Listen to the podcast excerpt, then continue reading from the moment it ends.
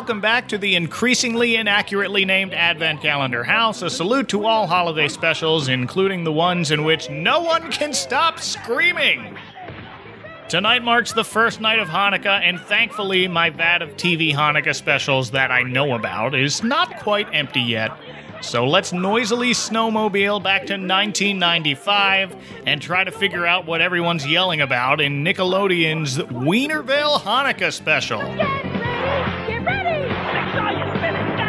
I am cheap stormtrooper ripoff who wouldn't look out of place in a Devo video, Mike Westfall. And joining me is city mayor by day and ski lodge manager by night, or at least eight of them. Please welcome April Riley. Hi, April. Hi, how are you? I'm great. Thank you for coming on. Oh, not a problem. Uh, and sorry about all the screaming. I forgot. Like I, I, think in that show, uh, like I vaguely remember um, this was like uh, I was like 11, 12 when this came out, um, and I think I might have repressed the memories of this show because I remember like the big head, but I don't. I don't remember anything else from it. So, um, yeah, the screaming.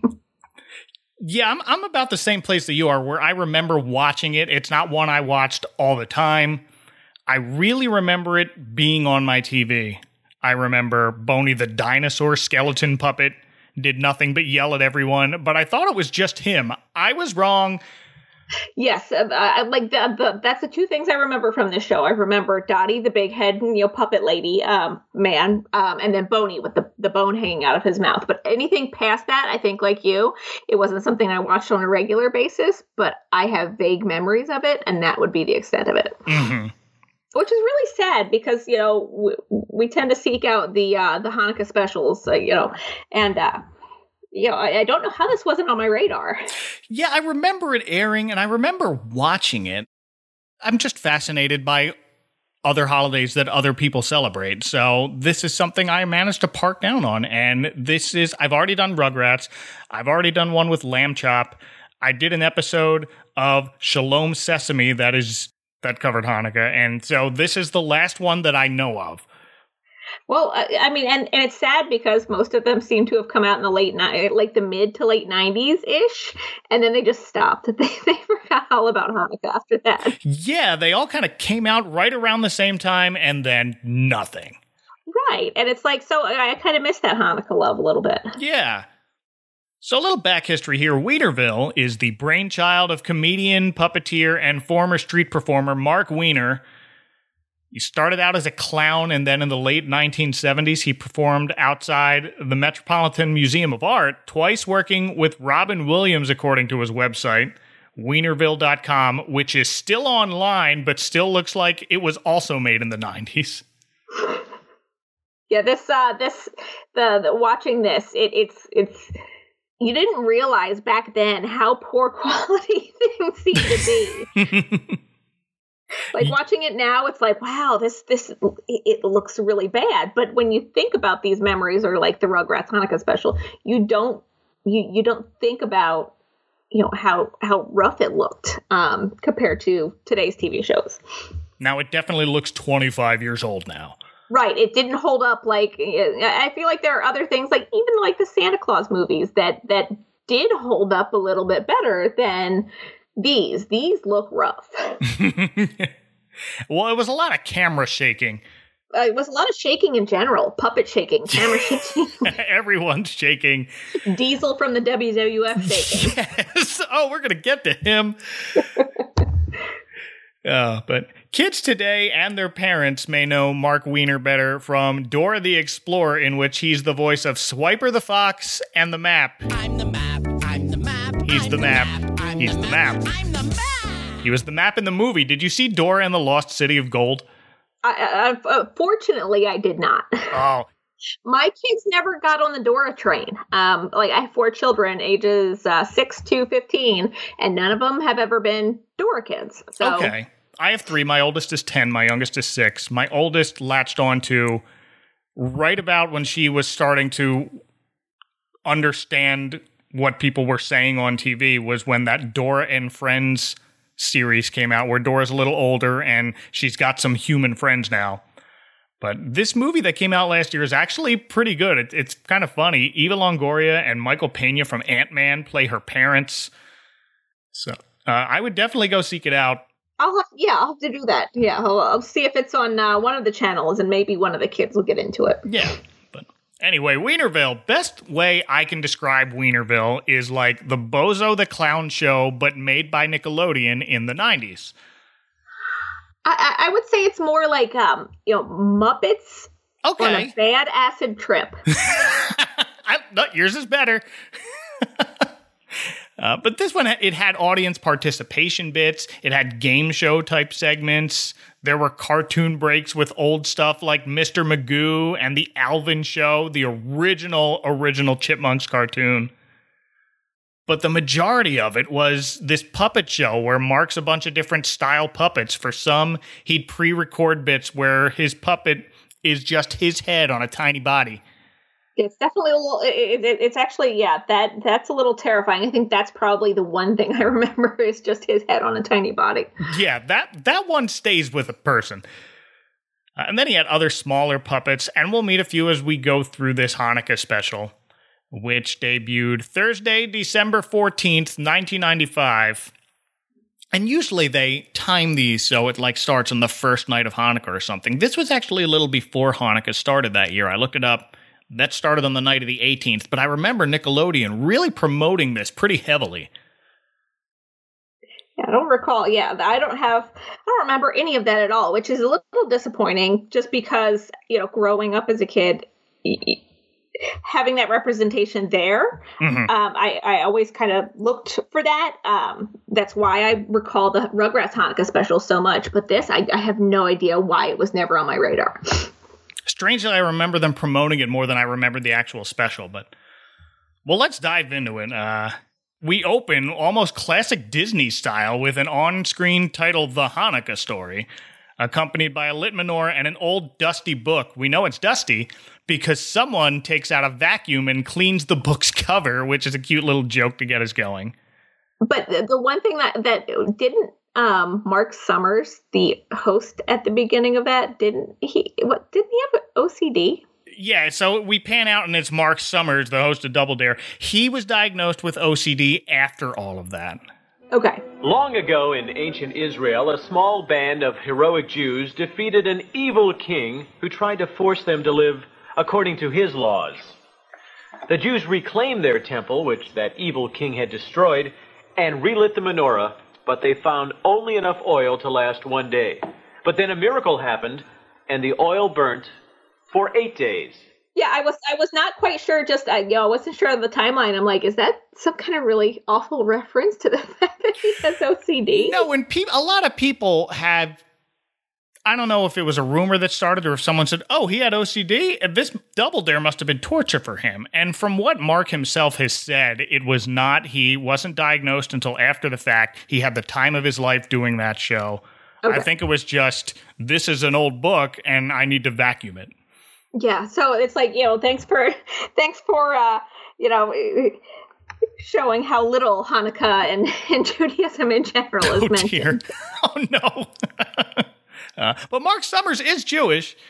Oh, I didn't know that. Yes, Okay. uh, he was born Mark Berkowitz. He changed his name after the capture of David Berkowitz, the son of Sam. Oh, okay. No relation. Because Mark Weiner is also Jewish. Yeah, we always uh we we we Jews like to collect each other. So it's like, you know, we'll always run, oh, he's a Jew, she's a Jew, she's Jewish. Did you know she's Jewish? So uh yeah, we I'll put Mark Summers on my list. Oh, absolutely. But Mark gives us a very short version of the Hanukkah story, after which he's immediately interrupted by Boney the dinosaur skeleton. Hey, Summers! What, Boney? You ever hear the Weinerville Hanukkah story? No. Well, you're about to.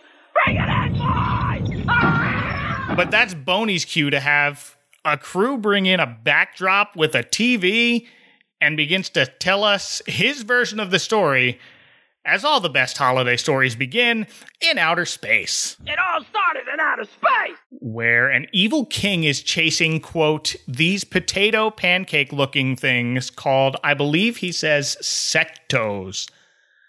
They're aliens who look like potato latkes. It's these two actors in giant latke costumes and Bride of Frankenstein style wigs.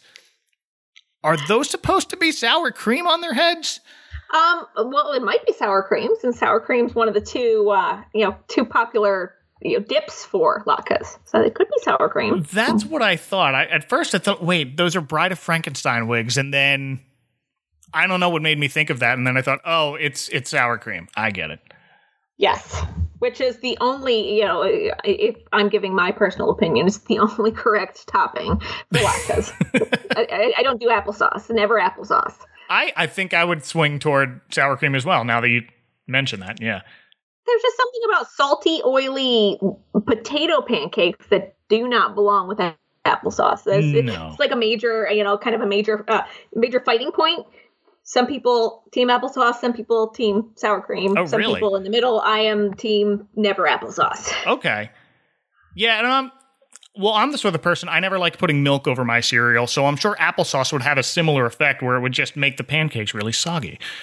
Well, it's more used as a dip. Like you don't pour it Oh, okay. over or anything like that. Okay. So like you know you you fry them up and then you use them as a dip. Um, and so I just I'm not a sweet like I don't like chocolate covered pretzels. So I'm not a sweet and savory kind of person. So Mm-hmm. Okay. maybe that's why. So doing sour cream is kind of like a baked potato almost. Now that Just oh, yeah, that sounds that sounds really good. Now, all right, I'm on Team Sour Cream too, everyone. Not that my opinion matters, but there you go. Uh, at any rate, these two sectos are named Nivik and Sinrek, played respectively by actors Joanne Baum and Michael Gunst, who have almost no other credits on IMDb, so they're not known TV or film actors. But Joanne Baum played a character on the Nick Jr. show Allegra's Window, which I've never seen.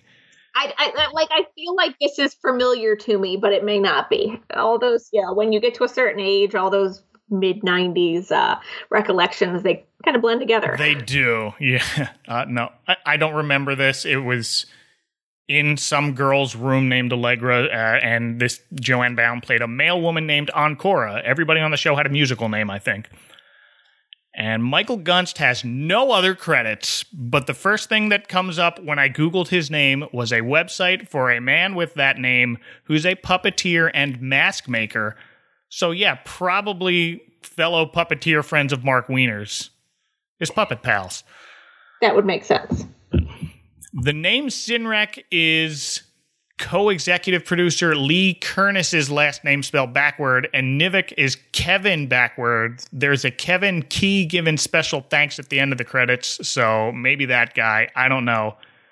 Thanks for helping me out. I'll name some pancakes after you. Some alien pancakes. Yes.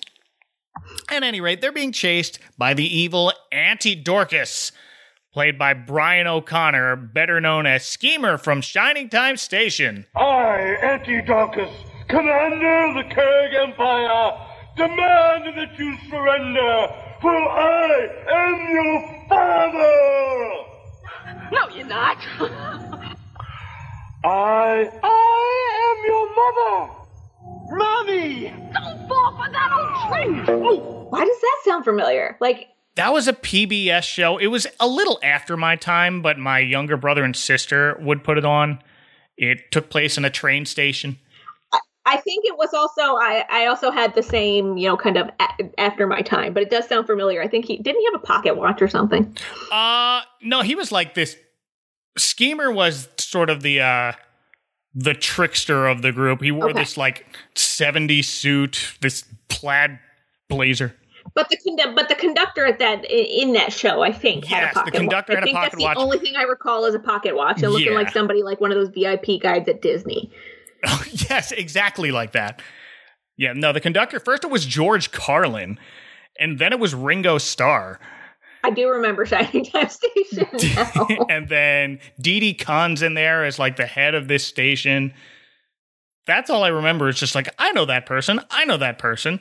I shouldn't know that person. Yes, now I like I can I can picture just tiny little snippets of it, but not not recall anything. Just it's kind of like Dottie the Head. I remember Dottie the Head, but I don't remember.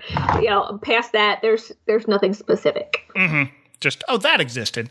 But Yes, Schemer, that's Brian O'Connor here playing Auntie Dorcas, a play on the name of the Hanukkah story's actual antagonist, Antiochus. And maybe it's because I don't hear the story every year that it took me a few watches before I realized, oh,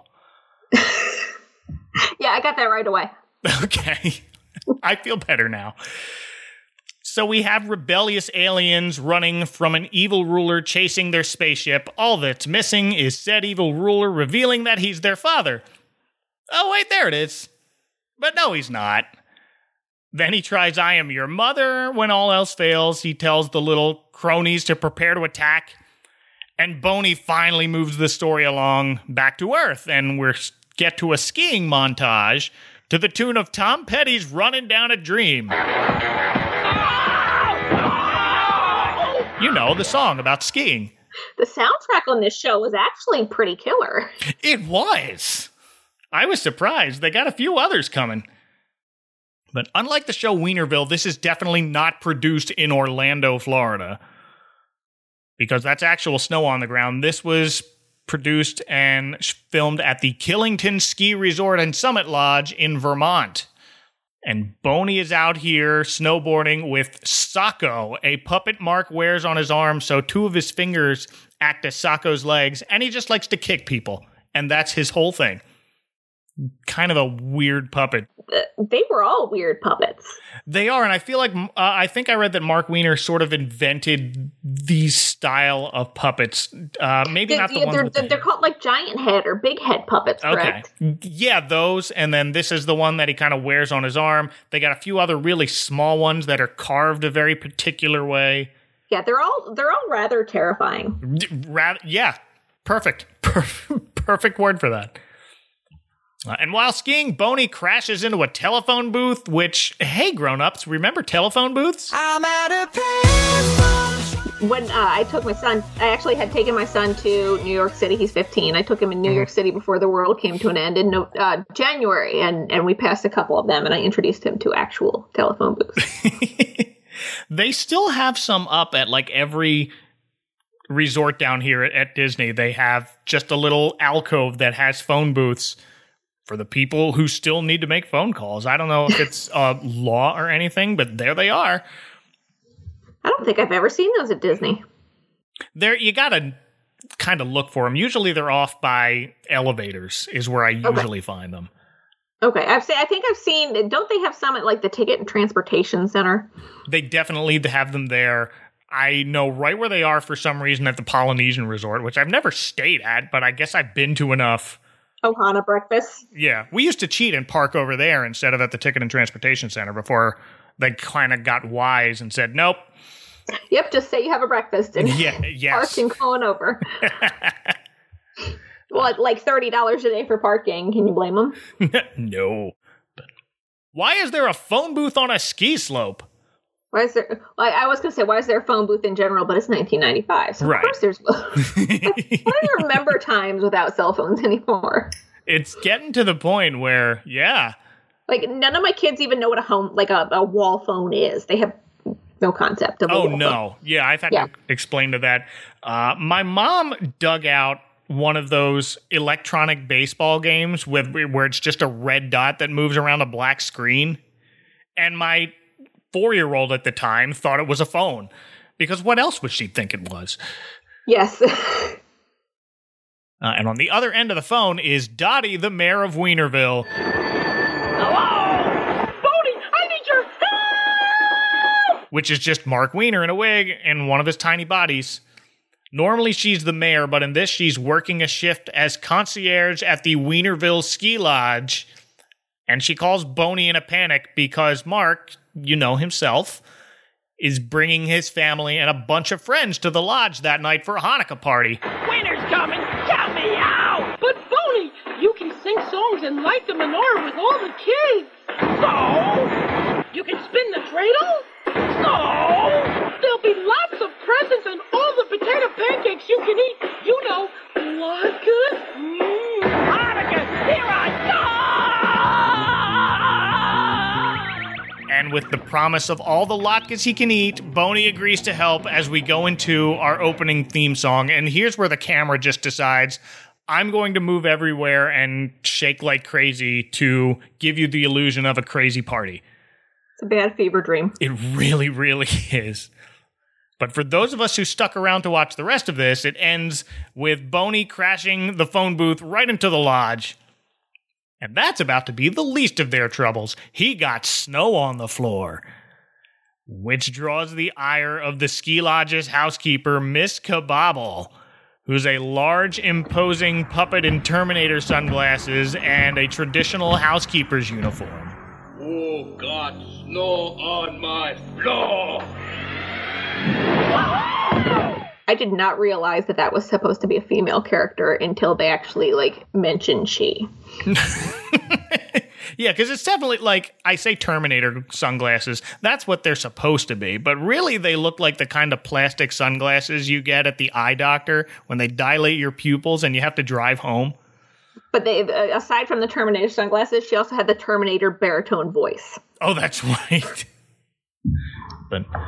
And then she's got this giant vacuum on her back called the VacMaster 3000, strapped like a proton pack from Ghostbusters. And that's it. She's only there to kind of rough him up and say, Don't get snow on my floor.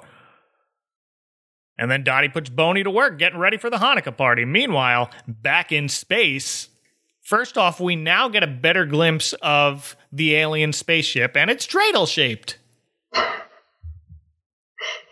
I actually missed the the fact that it was dreidel shaped. It was bebopping around that um that that that meteor a little too uh haphazardly. So- Yeah.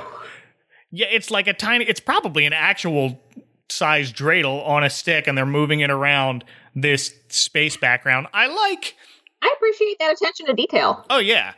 And I also like how, even though this is on a Nickelodeon budget, it's still just an actual dreidel on a thin puppet rod, spray painted silver, and just zipping along a painted backdrop. Well, Auntie Dorcas's minions are just wearing painted helmets, safety goggles, face masks, and a baseball catcher chest protector.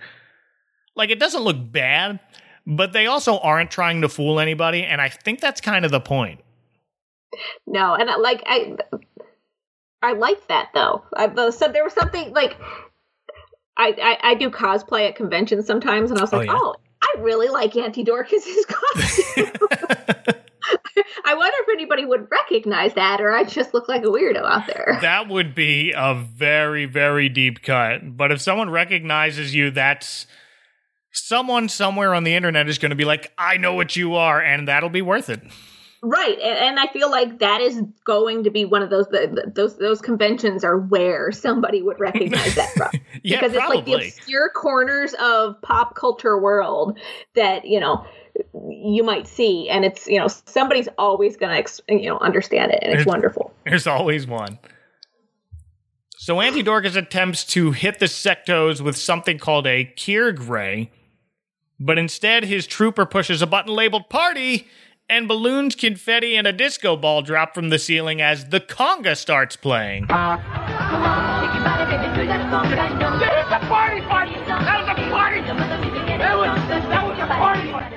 Like the actual Gloria Estefan conga. Yeah. Another nod to the uh, phenomenal soundtrack. Yes. That's where all the money went, the music rights. Right, exactly. I'm like, wow, did they, how did they get all the? I mean, with Gloria Estefan and Tom Petty and the B-52s, it's like you, you put a lot of money into those licensing rights. Well, it's Nickelodeon, so they're they were owned by MTV Network, so that's probably they Oh, had they had them anyway. I'm guessing, but they still got to pay for it. Royalties somewhere. Yeah. So the the potato pancake aliens are safe from whatever the Kier Gray is, but uh oh, their ship's out of oil. So they crash land right into the kitchen of the Weinerville Ski Lodge, where Boney promptly bites one in the butt, thinking it's a giant latke, and who among us? I like that they just matter of factly explain the Boney, we're not latkes, we're aliens from outer space. Giant potato lockers! Yeah! Oh, We're not potato latkes. We're aliens from outer space. I think that was probably my favorite line of it. We're not locked because we're aliens. like they've had that conversation at least twice that week. yes, it's not the first time they've come across. Yeah. So now they tell their story of their escape from Auntie Dorcas, and we find out what this cure gray does. It forces you to do whatever its caster commands. And I really like the dances that they're doing, like bending over and smacking their, their behinds. Like, ugh. And now you shall worship like us. like how did this fly back then? I don't know. Well, Nickelodeon right around the mid 90s was starting to get a little edgier. They really were. I mean, I look back on some of these things and I'm like, you know, with like salute your shorts and Yeah, that kind yeah. of stuff. It's you know, it's it, things you appreciate now as an adult that you didn't understand as a kid. Right. And then somehow Boney is yelling, Somebody call Oprah! is the joke that holds up the best here. It really does. Yeah. Yeah, the, the bending over and slapping your own butt is Auntie Dorcas forcing them to worship like him. And then there's also the dancing. Like, There's "No, not also the this." dancing. then he forces them to eat liver like him. I feel like liver was a very 90s kid show go to example of food no one likes. But have you ever had fried chicken livers at Cracker Barrel? They're good. I, I well, see, my father was. It was liver and onions, and even Okay. the smell of that cooking in the house was just disgusting. I remember that from a kid. So maybe it's like the trauma of you know that smell. But uh, yeah, I've never been a liver person, so I definitely understand how that. Even now, like my kids have never experienced that. But if I said you're going to eat liver, they that's the reaction they would have. that and Brussels sprouts, but with those, you just you, you air fry them and they're great. see we're all just too picky for that kind of stuff it's like luckily for you know for my kids they don't have to eat this stuff because i won't eat this stuff There you go.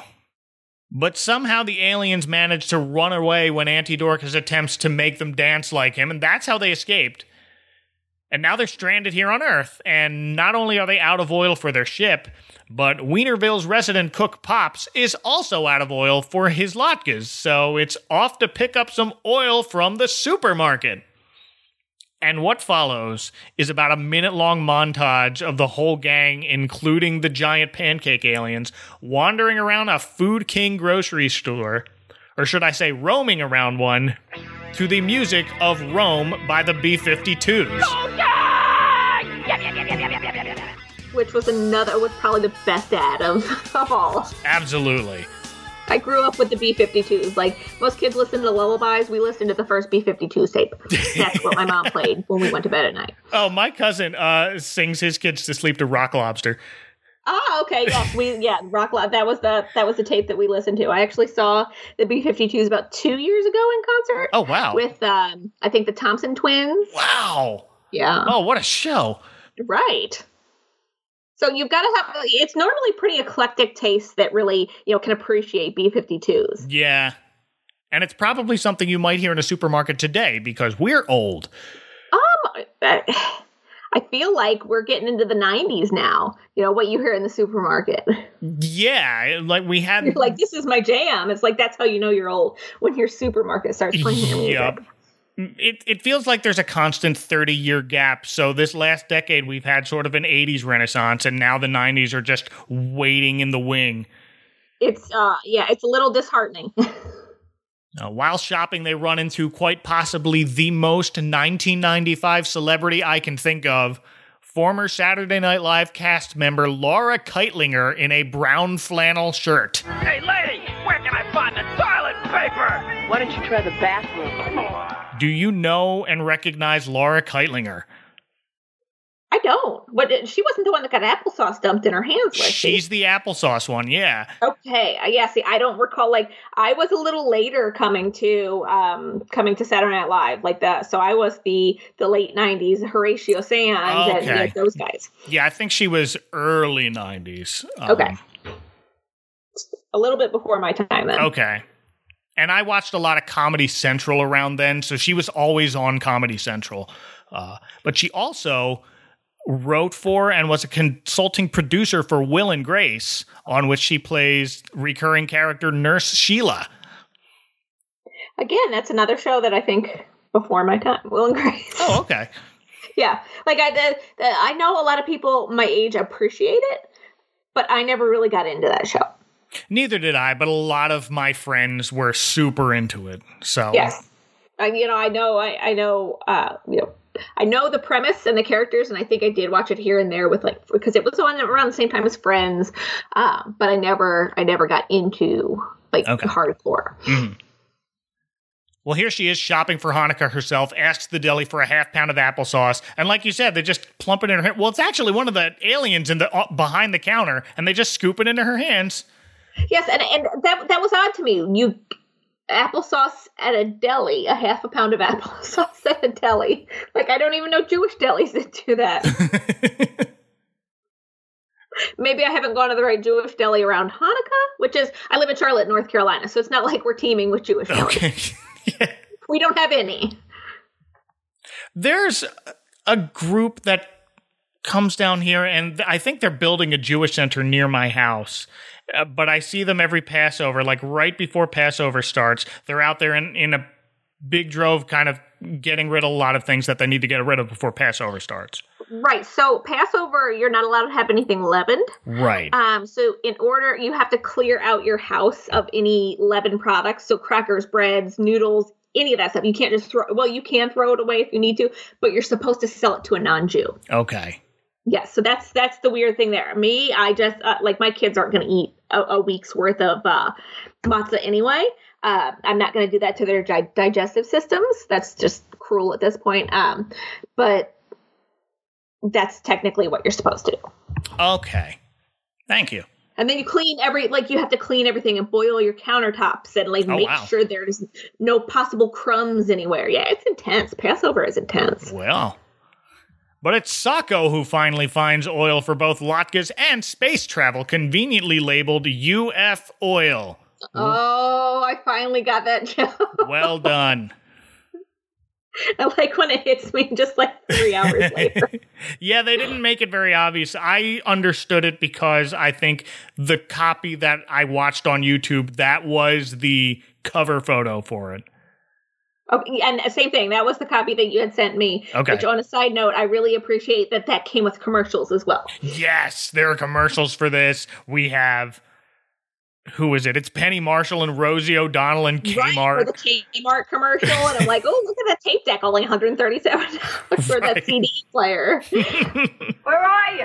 Right here. Look what Kmart's got. An RCA CD audio system. How much? Only 137 bucks. Let's hear it. Kmart is my favorite store. Listen up, they got bargains galore. Kmart, yeah, I like it a lot. A Kmart, oh go girl, K to the F Save the more than $50 on this three CD system with remote this week at today's Kmart. Say what? The Kmart. Yeah, that was some that was some nostalgia. That Oh, really yeah. was. That was the complete experience. I feel like, So thank you for whoever put that on YouTube.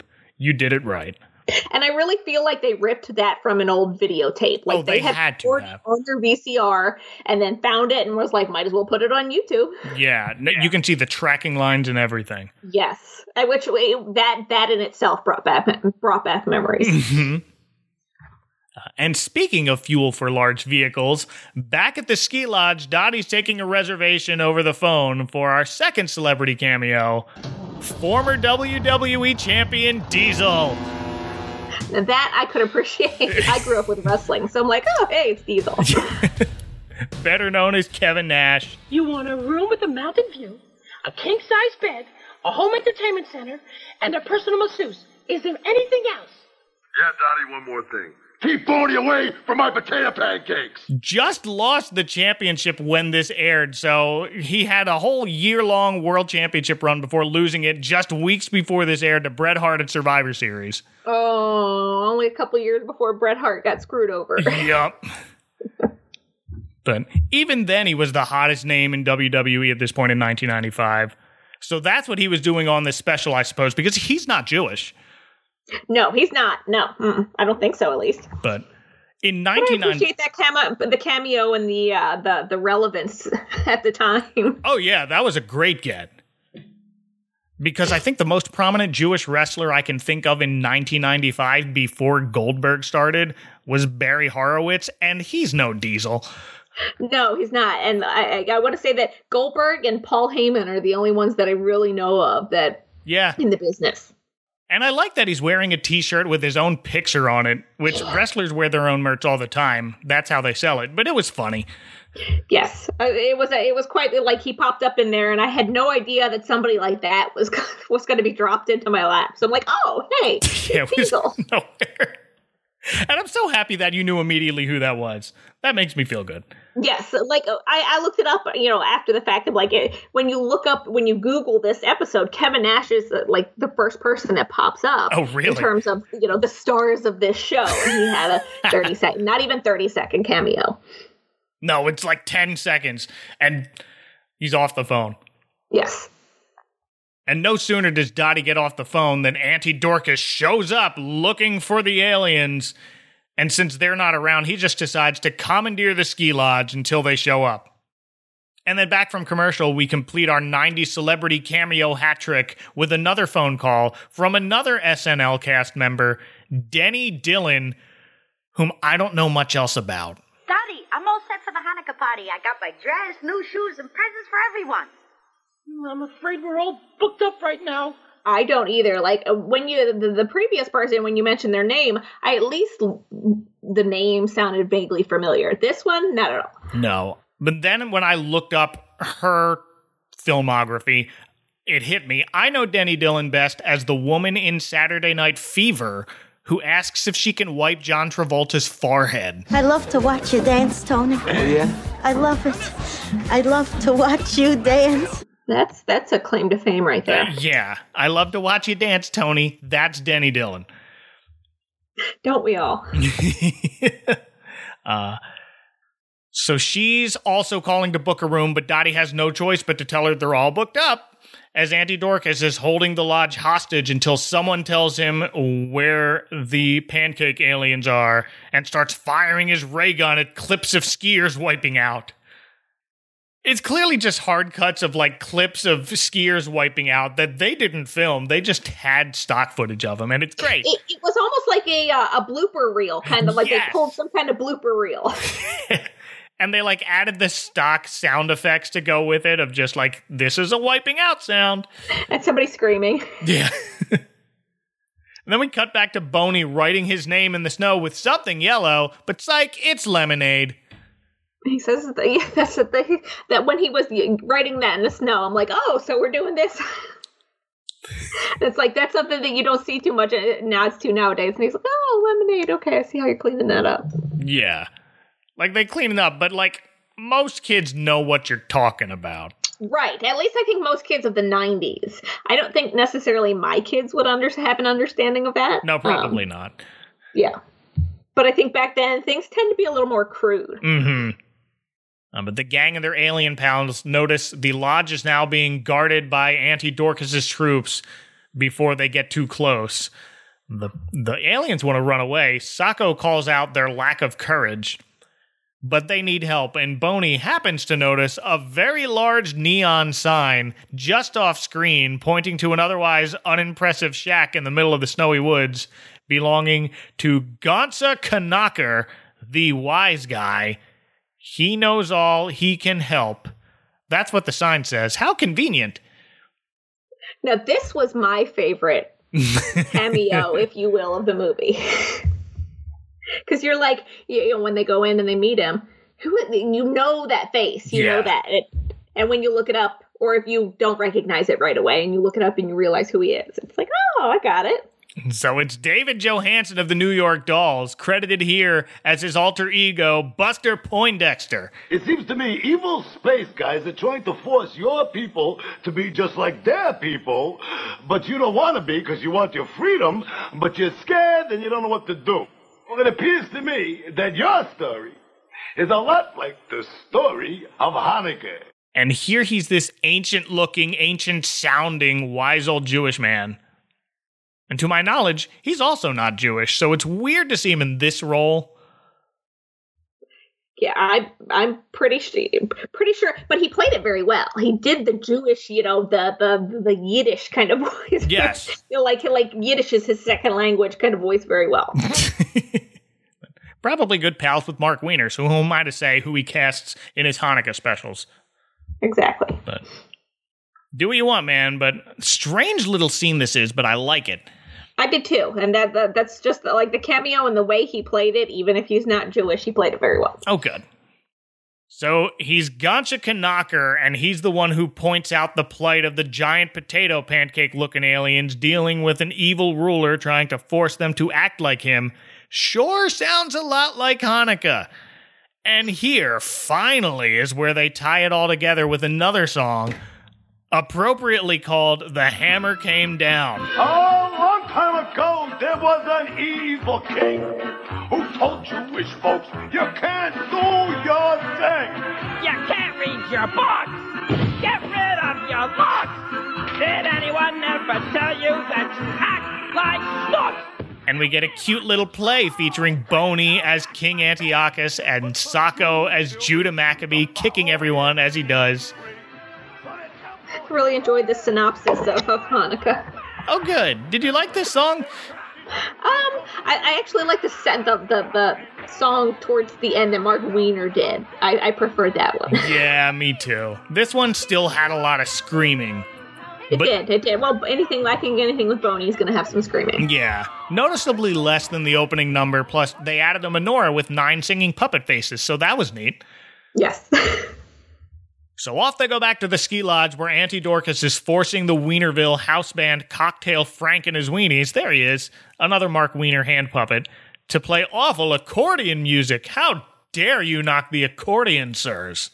so uh, that's that was harsh. That, yeah, but to be fair, it's very off key accordion playing, and Dottie's doing some dance she does not want to do. At least she's not smacking her butt. Yes, thank you. Thank you for that.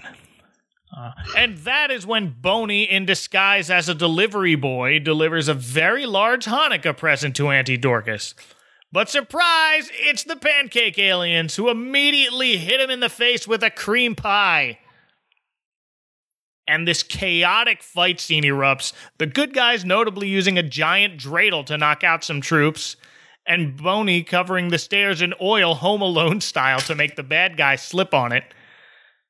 And that's as close as it gets to referencing Christmas. It doesn't, and it doesn't need to, but I will gladly welcome Home Alone style pratfalls in anything. And I appreciate that they don't they don't tie in Christmas. There's no mention of Christmas in the Hanukkah story. No, Rugrats did that very briefly in their Hanukkah special, and it was not necessary. Right, and and I think any pretty much any Hanukkah special you find or Hanukkah movie because there's a couple really bad Hallmark ones out there. Oh, uh, really? it's always tied in with Christmas. Oh, dear. They did it right here. That's all we get. And in the end, Auntie Dorcas manages to get the upper hand with Socko in one hand and his Kiergray in the other. I win. I got you. I've got my Kier Gray. I've got everything. Yeah, but you forgot one thing. oh, and what might that be? You got snow on the floor. And out comes Miss Kabobble again. I, and I love his reaction here. Yes. like screaming like a girl, terrified. Yeah, all we see is him just screaming in pure terror as the camera zooms in on his face. Oh, God, snow on my floor.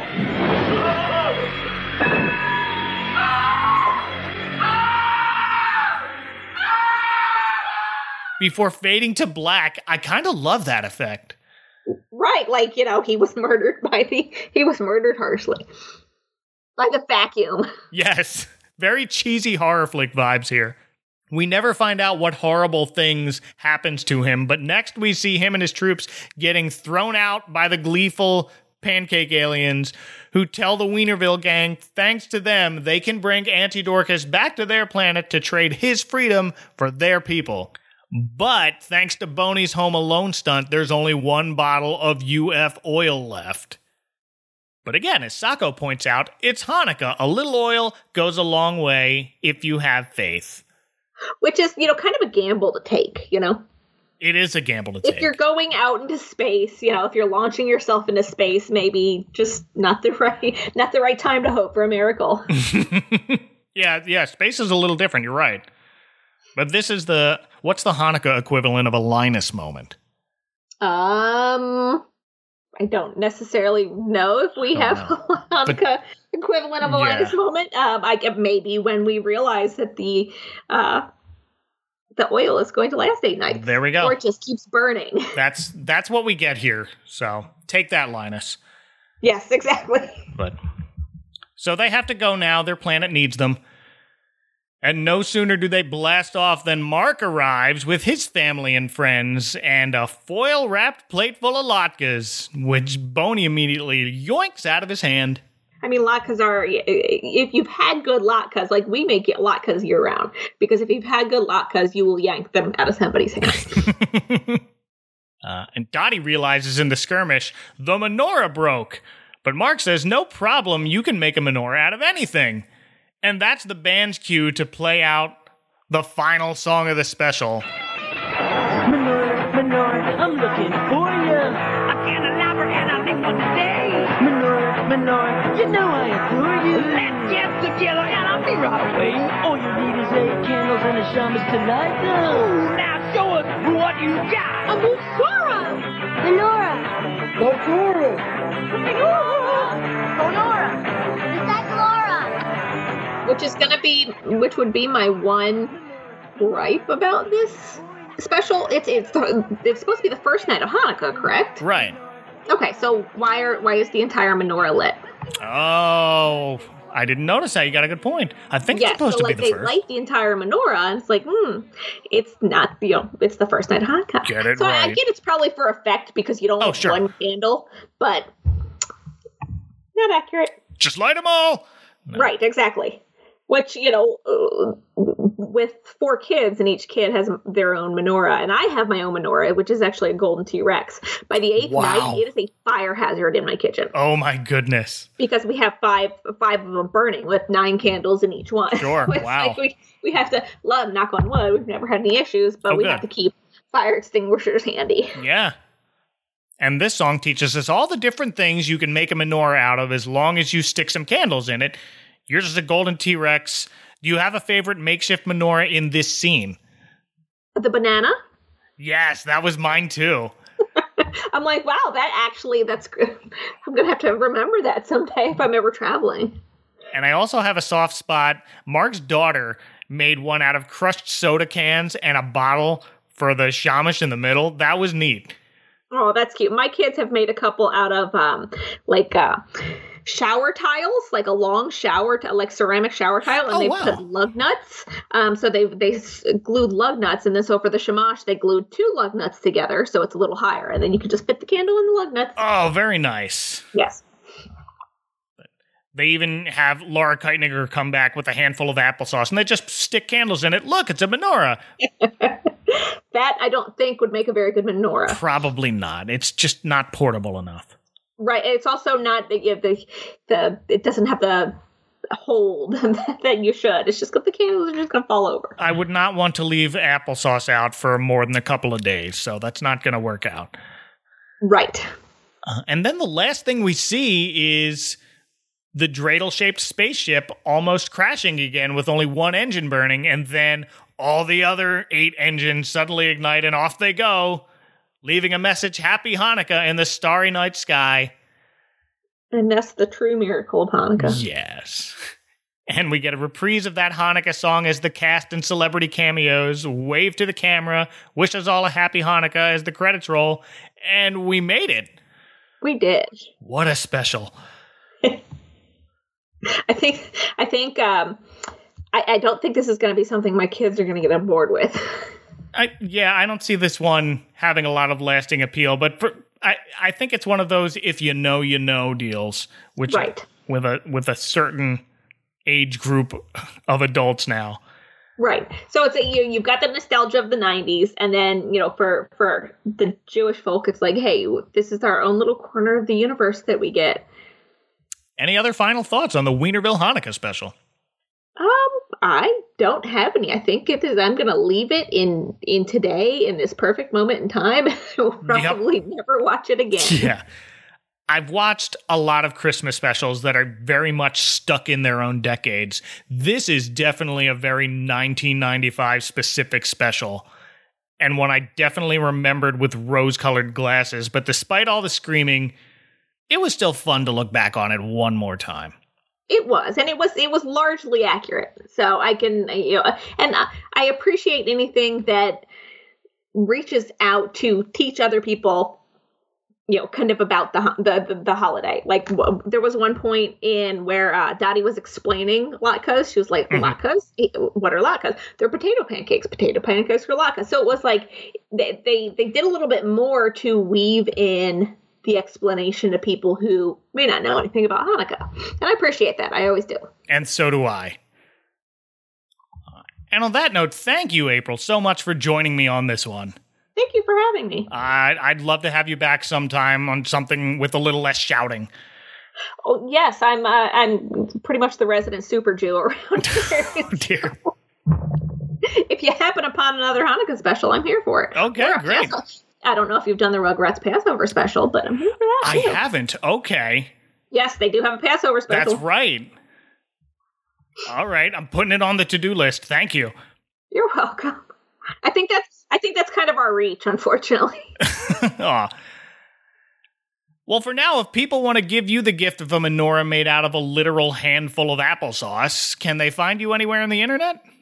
Um, I usually keep a pretty low profile on the internet. I don't have my own podcast. Um, I, I guest a lot on other podcasts. Um, so I don't really have anything out there. Okay. Just your regular average college student parrot. There you go. basically yes i don't have any uh i don't have anything out there that i really like to plug i just like being here well thank you so so much thank you uh, and for all of y'all listening i hope you have a happy hanukkah and you can find show notes and other episodes at adventcalendar.house and you can look for us on twitter and instagram there as well uh, our countdown to Christmas resumes a couple of days from now. Till then, for April Riley from an out of control phone booth in the middle of a ski slope for no reason, this is Mike Westfall wishing you all a happy space Hanukkah. If you really want to get um, authentic with it, you can throw in a it, it, it's Hag Sameach, which is it's Hebrew for you know, joyous festival. Oh, basically. perfect! Happy holidays.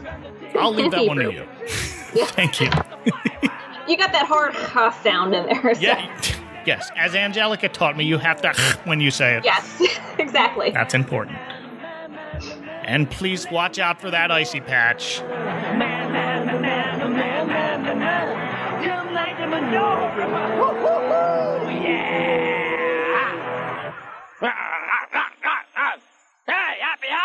everyone! Now get out of here! And now, these messages.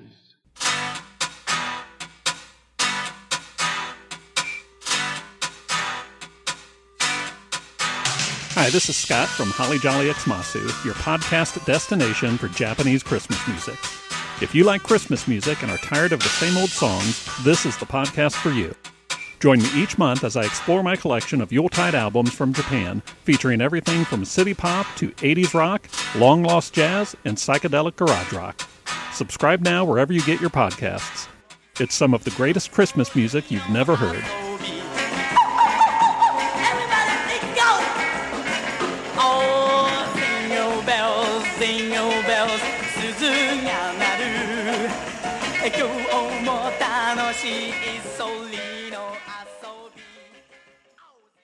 Next time on the Advent Calendar House. I'm Cyril Sneer, a lumber profiteer. Whenever I'm near, trees disappear.